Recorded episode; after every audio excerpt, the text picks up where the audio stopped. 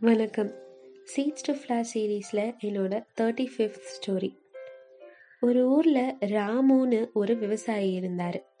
அவர் ஒரு நாள் தன்னோட நிலத்தை உழுதுட்டு இருக்கும் பொழுது அவருக்கு ஏதோ மெட்டலில் ஒரு பாத்திரம் தட்டுப்படுறத பார்க்குறாரு உடனே அந்த இடத்த தோண்டி பார்க்குறாரு அவர் மண்வெட்டியால் எவ்வளவு தோண்டினாலும் அந்த பாத்திரத்தை வெளியில் எடுக்கவே முடியல. பொறுமையாக தோண்டிக்கிட்டே இருந்தார். கொஞ்ச நேரத்துல அது வெளியில எடுக்க முடிஞ்சது. பார்த்தா பெரிய பானை. அதுல ஒரு நூறு பேத்துக்கு சமைச்சு போடலாம். அந்த அளவுக்கு பெருசு அது. விவசாயி ஒன்னே நாம நம்ம சாப்பிட்றதுக்கே வழி இல்லாம இருக்கோம். இந்த பானைய வச்சு நாம எப்படி யூஸ் பண்ணிக்கிறது? இது நமக்கு தேவையில்லாததே அப்படின்னு அதை எடுத்து வெளியில வச்சுட்டு வேற ஏதாவது இங்க கிடைக்குமா அப்படின்னு பார்க்கலான்னு தோன்றாரு. ரொம்ப நேரம் தோன்றாரு ஆனா எதுவுமே கிடைக்கல. உடனே வெறுப்புல அந்த மண்வெட்டிய தூக்கி போடுறாரு. அது அந்த பானைக்குள்ள போய் விழுகுது. கொஞ்ச நேரம் அங்கேயே ரெஸ்ட் எடுத்துட்டு மண்வெட்டியை எடுத்துட்டு போலான்னு கிளம்பும் போது பார்த்தா அந்த பானை ஃபுல்லா மண்வெட்டியா இருந்தது. அப்பதான் அவருக்கு புரிஞ்சுது அது ஒரு மேஜிக் பானை அப்படின்றது. அதுக்குள்ள எது போட்டாலும் இத்தனை அளவுக்கு பெருகுமா அப்படின்னு பார்க்கறதுக்கு ஒரு மாம்பழத்தை உள்ள போட்டு பாக்குறாரு. மாம்பழமும் அந்த பானை ஃபுல்லா இருந்தது. சரின்னு இத யார் கண்ணுக்கும் படாம நம்மளே பத்திரமா வச்சுக்கலான்னு அந்த விவசாயி அவரோட வீட்டுக்கு எடுத்துட்டு போயிடுறாரு.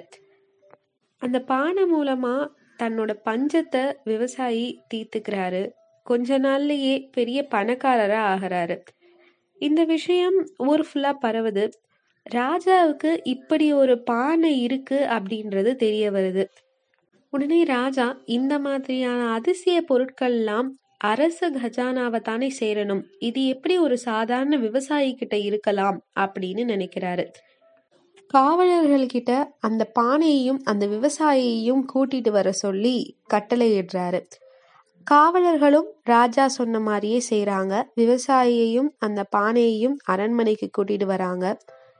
அந்த பெரிய பானையை பார்த்ததும் ராஜா இந்த பானைக்குள்ள அப்படி என்ன ஸ்பெஷலா இருக்கு?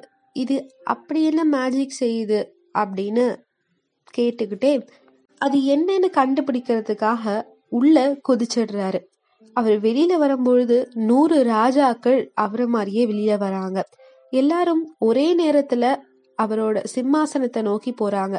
இது என்னோடது இது என்னோட சிம்மாசனம் அப்படின்னு அந்த நூறு பேத்துக்குள்ளேயும் சண்டை வருது. நூறு பேர்கிட்டயும் ஒரே மாதிரியான வீரம் இருந்ததுனால நூறு பேரும் ஒருத்தரை ஒருத்தரை அடிச்சுக்கிட்டு இறந்து போயிடுறாங்க. அந்த பானையை எடுத்துக்கிட்டு விவசாயி தன்னோட ஊருக்கே திரும்புறாரு. விவசாயியோட பொருளை ராஜா பறிச்சிடலாம்னு பார்த்தாரு. பானை மேல இருந்த அவரோட ஆசை அவரோட கண்களை மறைச்சிடுச்சு. பொருட்கள் மேல இருக்கிற ஆசையினால எதை பத்தியும் யோசிக்காம செயல்படுறவங்களோட முடிவு இப்படித்தான் இருக்கும். நன்றி.